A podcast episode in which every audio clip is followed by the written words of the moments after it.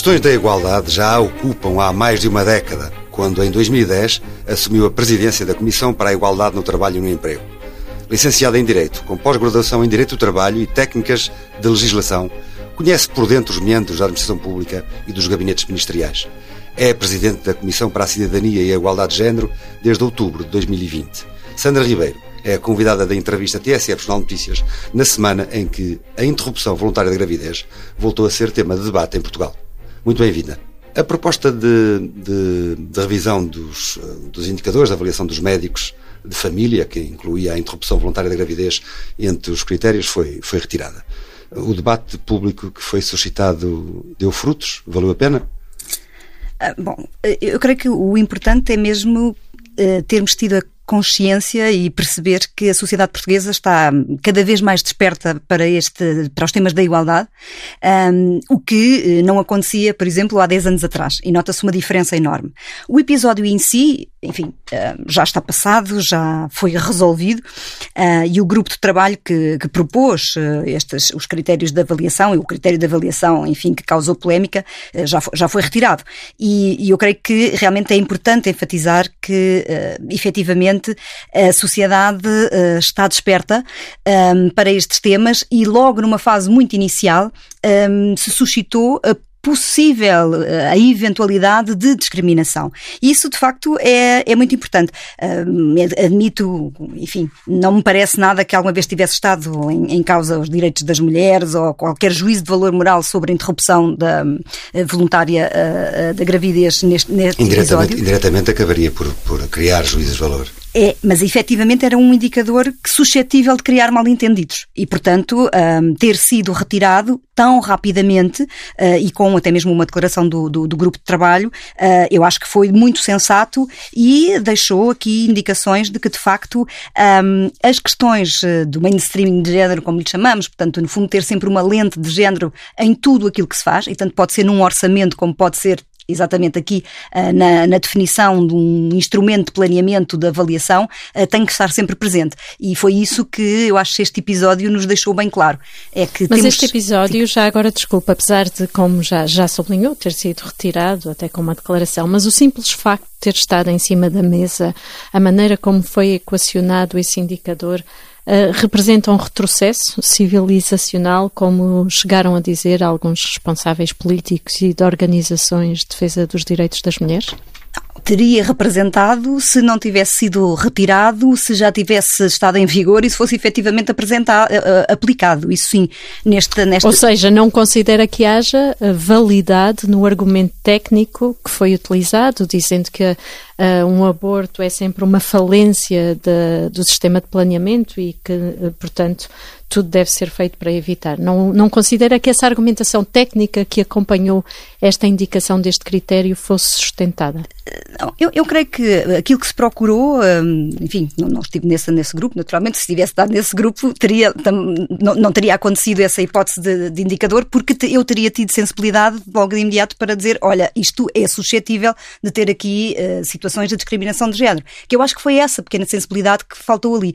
Eu acho que se ficou muito focado uh, na questão da eficácia e da eficiência e que, que querem, uh, portanto, garantir e, e, utilizar através, de, portanto, destes indicadores e, de facto, faltou essa sensibilidade, mas que uh, o sindicato veio logo muito facilmente um, levantar a questão e, enfim, e todos os outros setores da sociedade que, que, levantaram de imediato a questão e a discussão aconteceu imediatamente. Agora, eu, eu dizer que realmente a ideia era de algum juízo moral. Não, isso não, não me parece nada. Acho que foi, um, foi um indicador. Mas infeliz. não há um juízo de moral quando consideramos que há um, um, erro, que há uma falha, ou que o aborto por si só constitui uma falha, na medida em que é visto como uma falência. Essa foi a argumentação técnica. Foi dito uh, se há um aborto é porque falhou algo a montante no, no planeamento familiar. Portanto, por si só o aborto acaba por ser considerado um erro. Isso não constitui indiretamente um juízo de valor em relação a essa opção?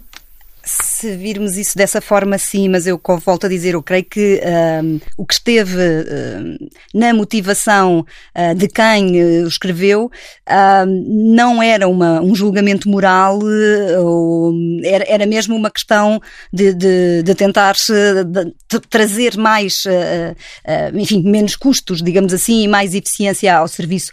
não me parece, de facto, que tivesse por trás essa, essa questão. Parece-me, francamente, que não.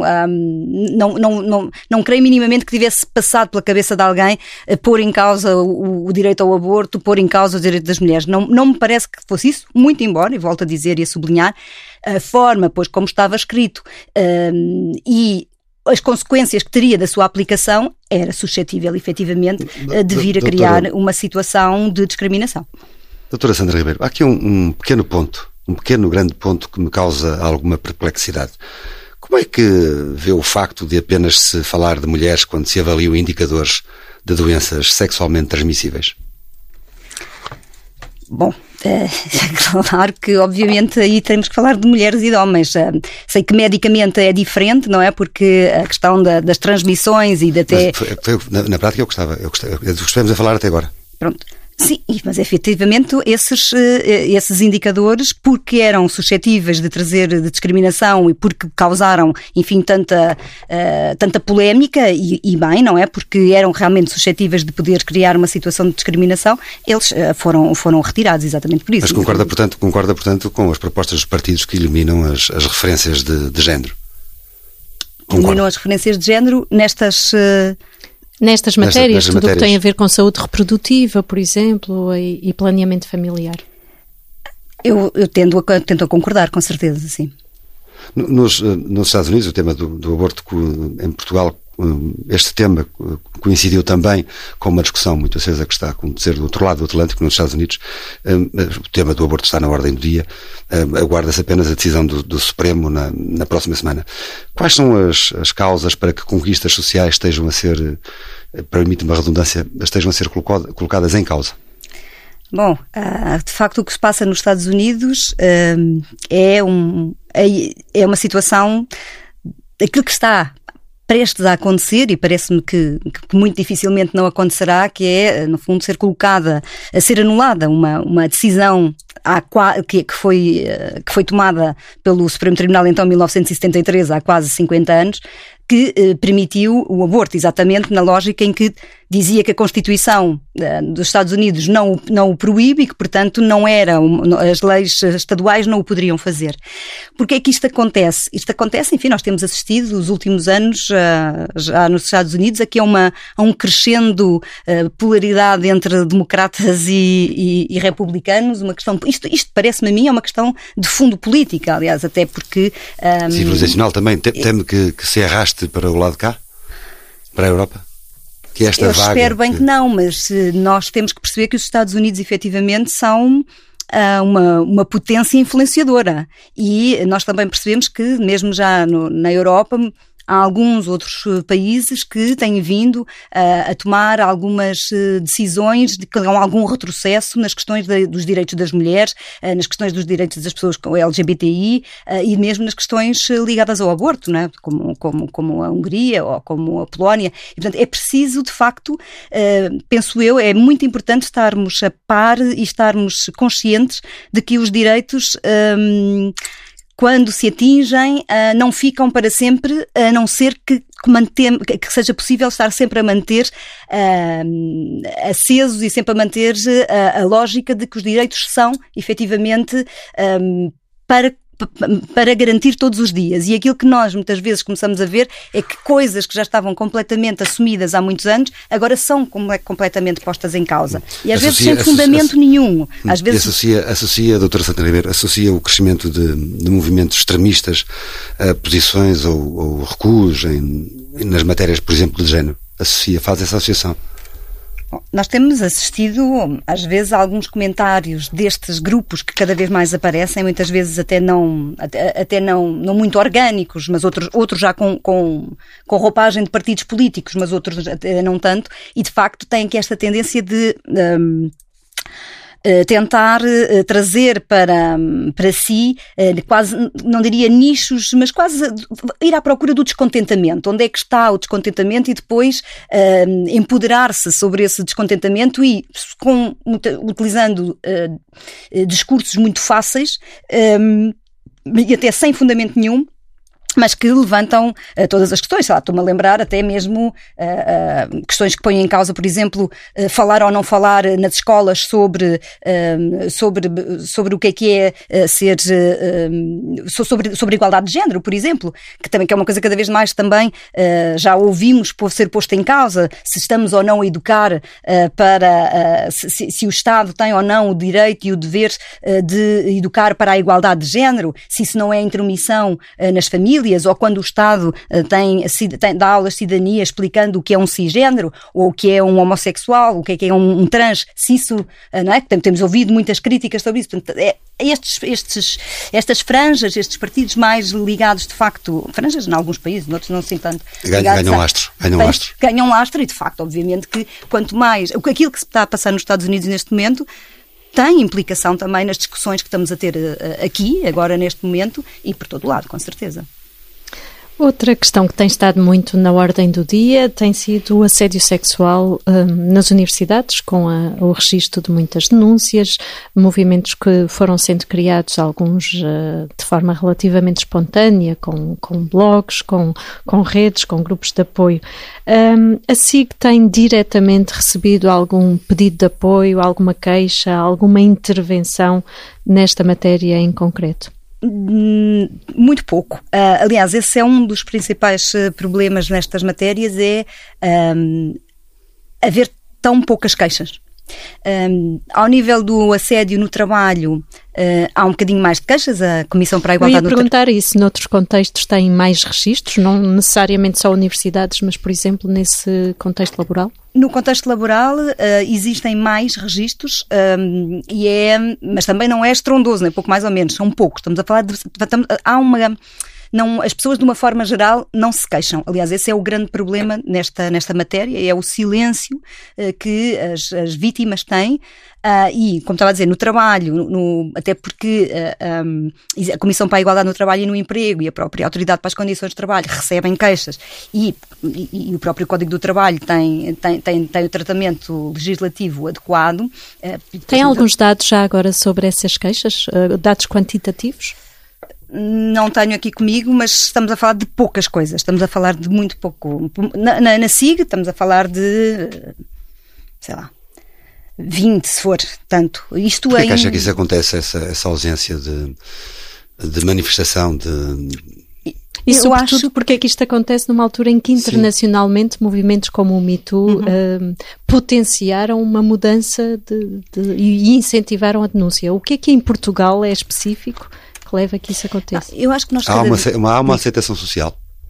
Acha que há uma aceitação social, quer no trabalho, quer, quer por exemplo, o caso que a Inês acabou de falar na, da Faculdade de Direito da, da Universidade de Lisboa? Eu creio que não há uma, uma não, não, podemos falar numa aceitação, mas podemos falar ainda em não há uma lógica de tolerância zero. Ainda não se conseguiu um, uh, ganhar essa, essa ideia e eu acho que isso é fundamental, que as instituições quer, quer, quer as empresas, mas estamos agora a falar aqui das instituições de ensino superior ou de instituições públicas, efetivamente consigam transmitir esta lógica de que neste estabelecimento não se uh, não há qualquer espécie de tolerância a, a atos e a comportamentos que então, e, a, e à luz, e à luz do que, à luz do que, do que está a dizer, um, como é que avalia as sucessivas notícias, dando conta de, um, da, da, reação dos, dos, quadros dirigentes da, da Faculdade de Direito que foram um, pressionando, segundo as notícias que fomos lendo, que não foram desmentidas, que foram pressionando sucessivamente, quer os alunos, quer os professores mais encarregados desta,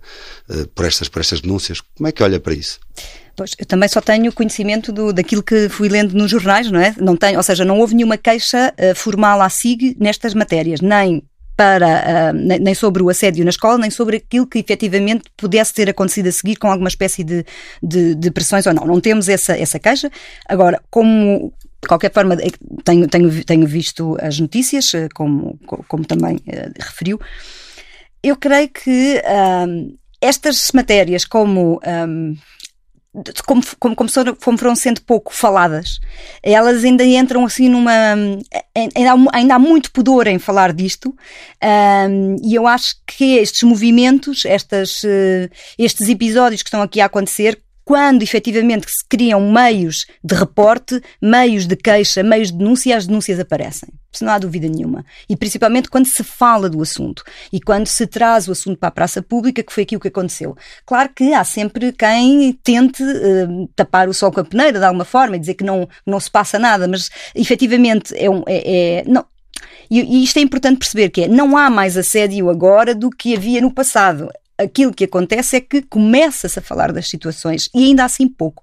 Eu acho que, volto a dizer, acho que era muito importante conseguirmos introduzir uma cultura de tolerância zero a estas questões e isso passa por formação dos, dos, do pessoal docente, no caso de, de estarmos a falar de universidades, pessoal docente, não docente, para os próprios alunos e alunas.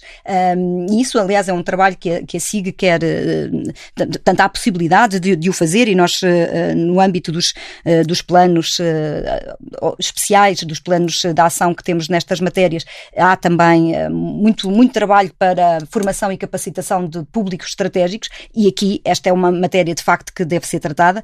E depois eu acho que era muito importante conseguir que, efetivamente, pelo menos em todas as universidades, passasse a haver uma forma de reporte que fosse uh, garantidamente neutral e que e, e, e garantisse a anonimidade, é? porque de facto temos isso aí eu percebi também, que parece que algumas das pessoas que fizeram queixa depois foi possível eh, nas redes sociais serem identificadas, o que obviamente um, põe, põe, em causa todo o processo. Uh, e isso é preciso garantir que não acontece. Pouco, e quando Diga. falou há pouco no pudor, esse pudor não tem muito a ver com a dupla vitimização, o facto de muitas vezes socialmente a vítima ainda ser sujeita a críticas do género, com certeza deu alguma indicação de disponibilidade ou que o comportamento potenciou o avanço do, do eventual agressor continuamos a ter essa viti dupla vitimização um, por se apontar o dedo à própria vítima. Essa é uma das principais razões pelo qual as pessoas que são vítimas tendem a não se queixar, porque acham que se se queixarem, provavelmente a vida delas vai ficar pior do que estava, porque provavelmente vão ter mais consequências uhum. negativas do que positivas e provavelmente ficam com medo de que sejam julgadas, exatamente como estava a dizer, principalmente se forem mulheres, uh, porque se calhar, e, começarem a achar que se calhar fizeram realmente alguma coisa mal e depois ter vergonha uh, de expor a situação. E depois Já está aí a sucessão, uh, volta ao mesmo, a sucessão de episódios que, que terão rodeado estas denúncias na Faculdade de Direito também não ajudam.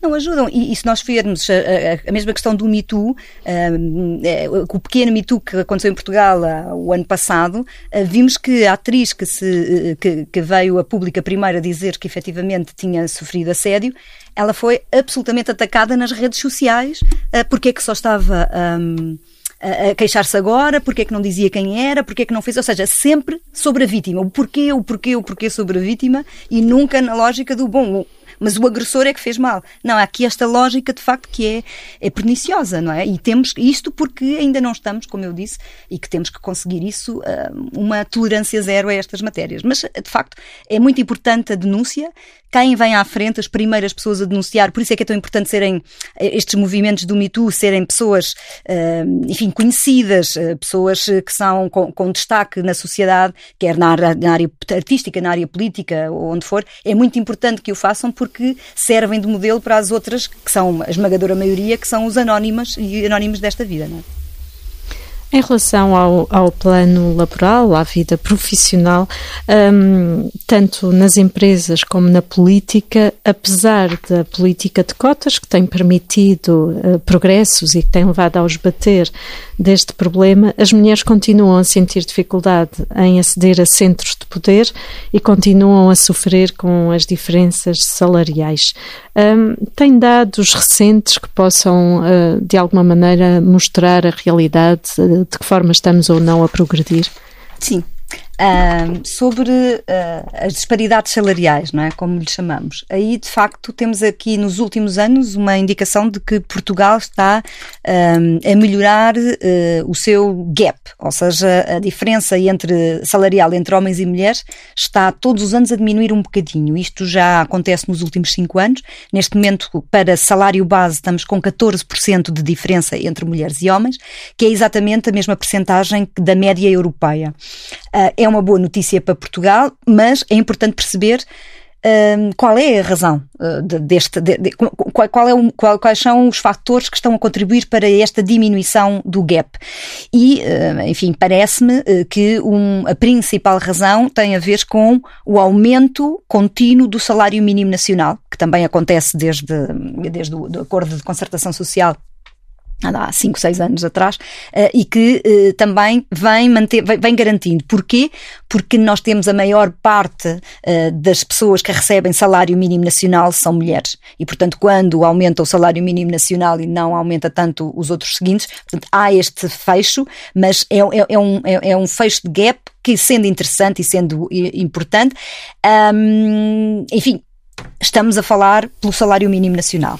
Se nós... posso, posso, posso deduzir uh, que o trabalho é um dos, uh, pelo aquilo que diz, é um dos indicadores que Portugal ainda é um país machista? O trabalho, como tantos outros, é indicador de que Portugal ainda é um país onde há desigualdade de género. Uh, ainda é um país onde as mulheres efetivamente uh, têm mais dificuldades de progressão na carreira, têm salários em média mais baixos, um, que têm, eh, têm um desequilíbrio eh, enorme na, na partilha eh, das tarefas domésticas e de cuidado em casa. E porquê Isso... que fugiu a palavra, porquê fugiu a palavra machista da Zara Ribeiro? Porquê que fugiu?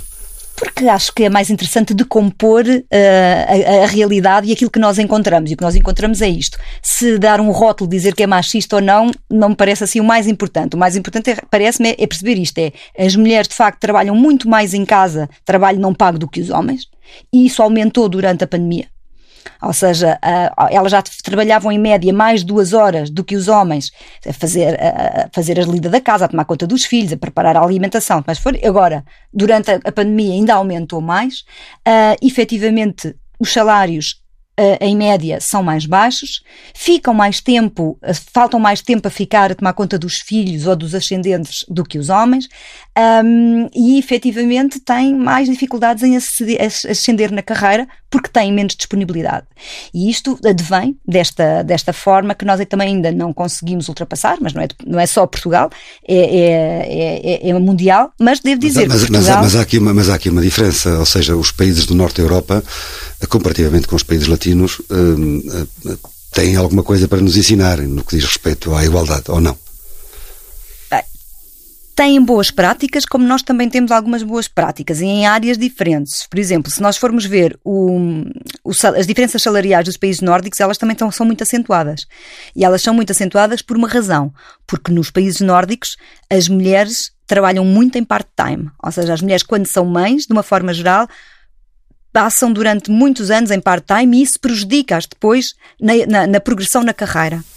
Mas essa flexibilidade não é positiva na conjugação da maternidade com o trabalho? A flexibilidade pode ser uh, muito positiva, mas quando nós temos uma situação em que são maioritariamente as mulheres que estão no mercado de trabalho em part-time para, para, para conseguirem conjugar a sua maternidade e os pais não fazem isto, o que acontece é que os homens, pais, progridem na carreira e elas, mães, uh, não progrediram na carreira.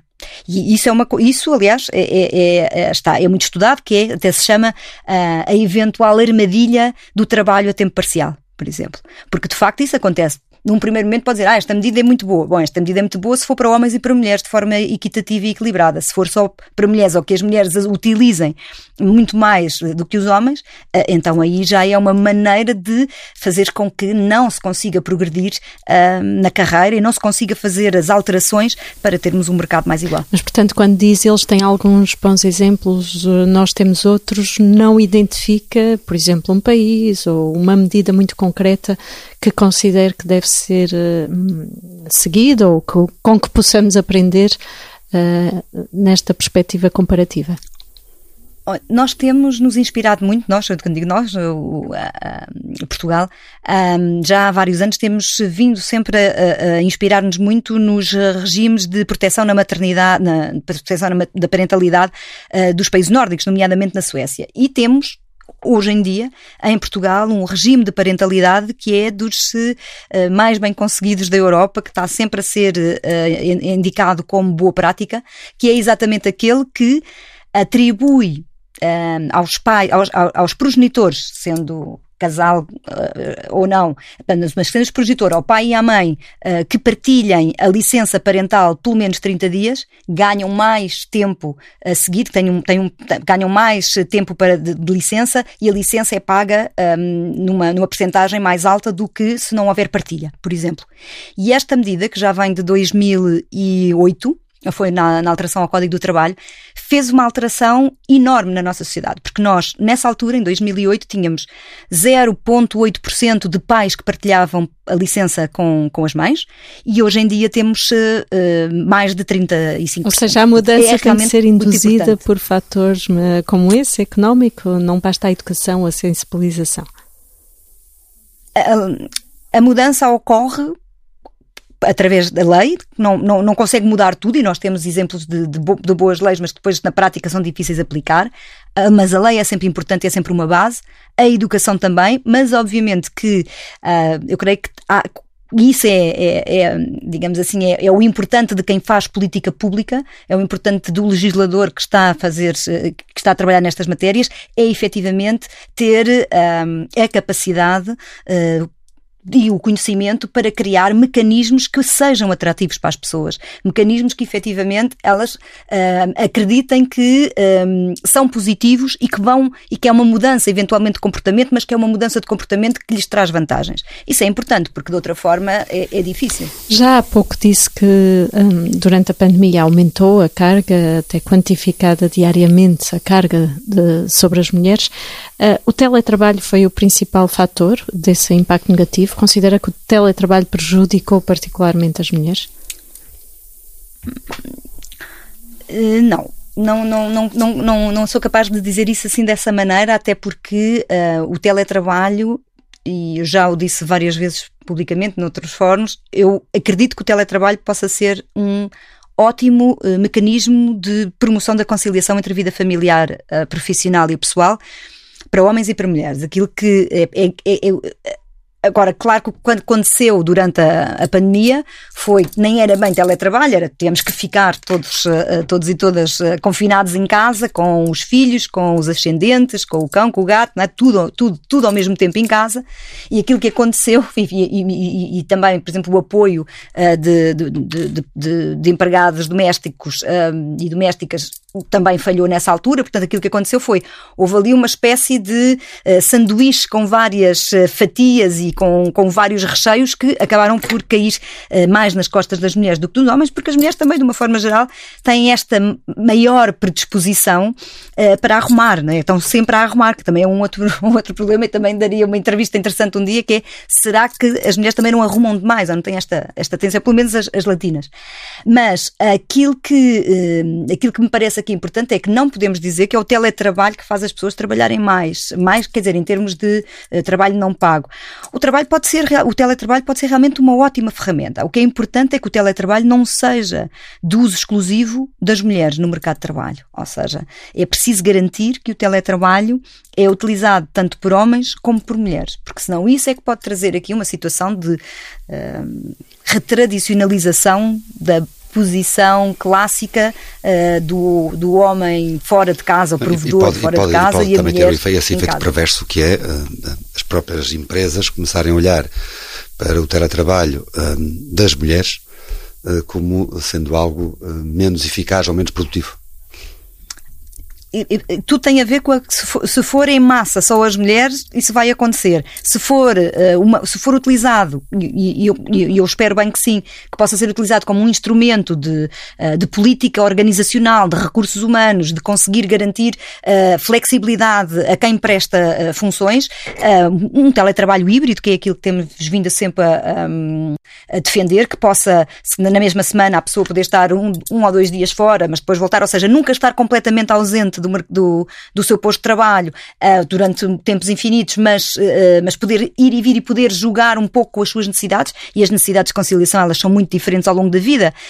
Um, quando se é mais novo são umas, quando se é um pouco mais velho já serão outras, e isso é importante ter em conta que a conciliação e as medidas de conciliação não têm um tamanho único, elas têm que ser encontradas, mas cada vez mais eu, eu creio que, por exemplo, as, as grandes empresas uh, que têm uh, grandes, uh, grandes organizações de recursos humanos, elas já percebem cada vez mais que esta é uma medida, esta teletrabalho e outras que, quando podendo ser utilizadas e utilizadas em parcimónia naturalmente e com esta lógica de flexibilidade e híbrido, são de facto formas de não só manter talentos, mas de tornar de facto um, lugares mais atrativos uh, e mais produtivos. Deixe-me, deixe doutora, dar aqui um, virar um bocadinho a agulha para lhe perguntar hum, como é que acha que deve o Estado agir perante comunidades que, em que, por razões culturais, os direitos das mulheres hum, são subvertidos? Por exemplo, vedando-lhes o acesso ao trabalho ou condicionando a forma como se vestem. Como é que deve o Estado comportar-se em relação a estas, a estas comunidades específicas? Uh, nós, enfim, aqui em Portugal temos um, a nossa lógica, uh, não, não vamos uh, obrigar, não, não, não, como outros países, por exemplo, que uh, proíbem o véu na escola ou que fazem outros, ou têm outro género de, de, de exigências, Portugal não tem. É uma, e, e parece-me bem, francamente, que eu devo ter. Eu acho que o mais importante aí é nós tentarmos sempre. Um, ir trabalhando com, com as comunidades, é empoderar as mulheres destas comunidades, um, não estigmatizando de maneira nenhuma, mas fazer aqui o um empoderamento, de trabalho de conjunto para que efetivamente cada vez mais seja possível uh, que estas mulheres uh, de várias comunidades possam efetivamente uh, gozar dos seus direitos, dos seus direitos humanos, em consonância com aquilo que é o Estado de Direito que somos na Deixe, nossa República bocadinho mais a malha para lhe perguntar se, se a Justiça tem de algum modo feito o seu trabalho, o seu papel na defesa das mulheres. Eh, estou a falar designadamente em relação a crimes de violência doméstica. E pergunto-lhe isto uh, tendo na memória uh, decisões polémicas ou acórdons que têm vindo a público. Acha que são pontuais, que a Justiça está a fazer o seu papel ou, pelo contrário, há também muito trabalho a fazer aí? Eu, uh, eu acho que é claro que este, e, e, aliás a SIG tem estado sempre muito atenta a este trabalho, as políticas públicas nesta área e as áreas uh, governativas com responsabilidade na área da, da igualdade têm sempre, sistematicamente e sucessivamente, têm criado programas eh, e condições para uh, trabalho conjunto um, para a capacitação e formação uh, do pessoal uh, das áreas judiciais e também das forças, das forças policiais. É extremamente importante, efetivamente, conseguirmos um, educar para a igualdade. Um, e é, todos estes públicos eh, estratégicos, todos estes, eh, estes profissionais desta, destas áreas. Mas tem havido, já que, agora, desculpe, tem havido capacidade para essa intervenção e para essa formação em larga escala? Estamos com trabalhos, consegue dizer-nos qual é o retrato Sim. E, a, e a quantos profissionais não, não, não, estamos neste... a chegar? com essa tentativa de. de Nós, neste momento, já estamos com programas no terreno que chegam a centenas e centenas, mesmo milhares de, de, de pessoas, de, de, profissionais destas áreas. Uh, mas é um trabalho que tem que ser ainda mais intensificado, mas ele já existe e que tem sido até uh, utilizado. Há, há, há, um programa de formação neste momento uh, muito, muito grande que é, que é feito também com o INA, com, com o Instituto Nacional a Administração, e, e, que de facto é, é, é, é fundamental. Claro que há sempre uh, situações destas sentenças que ocorrem, mas também, volto a dizer, não há mais sentenças do que haviam antes. O que acontece é que agora o escrutínio sobre estas sentenças, sobre, sobre qualquer sentença, é muitíssimo maior do que havia antes. E isso já é o resultado de um trabalho uh, que tem sido feito há muito tempo e que aquilo que nós temos a perfeita consciência, é que, no fundo, a consciência social para estas matérias, sobre a própria violência doméstica, aí sim, cada vez mais uma lógica de tolerância, de, de, de tolerância zero a estas, estas matérias, está cada vez mais presente. E isso acontece porque há formação, porque há capacitação, porque os órgãos de comunicação social cada vez mais pegam nesta matéria. Eu, quando comecei a trabalhar em 2010 nestas áreas, para conseguir ter uma entrevista como esta, ou para conseguir pôr qualquer coisa no jornal que nós fizéssemos, eu tinha que telefonar e, e, e, a 50 jornalistas até conseguir um que eventualmente pegasse nestas matérias. E hoje em dia vai googlar todos os dias qualquer coisa e todos os dias vem uma notícia sobre um, a prevenção de violência doméstica, uma notícia sobre uh, diferenças salariais, uma notícia sobre mulheres em cargos de direção todas. Portanto... Já agora deixe-me fazer um parênteses, fomos nós que pedimos a entrevista desta pois vez. Foram, pois foram, exatamente, agora já nem preciso pedir. Eu queria perguntar-lhe ainda em relação a, a, essas mudanças, a maneira como, como vamos quebrando barreiras. Muitas vezes ainda temos que noticiar, foi a primeira mulher que foi Ministra da Administração Interna, a primeira mulher que é Ministra da Defesa, uh, e ainda assim ouvem-se por vezes comentários em determinados movimentos uh, populistas de que, por exemplo, numa altura de guerra não será bom ou não será aconselhável ter uma mulher a liderar a defesa ou de que uma mulher poderá ter posições de fragilidade, de fragilidade na defesa de determinados assuntos. Acredita que uh, iremos brevemente passar essa, essa fase em que teremos ainda de assinalar o sexo determinados, em determinados cargos políticos ou a primeira vez que? Eu acho que num futuro talvez, mas neste momento ainda é muito preciso isso, porque nós precisamos muito de modelos.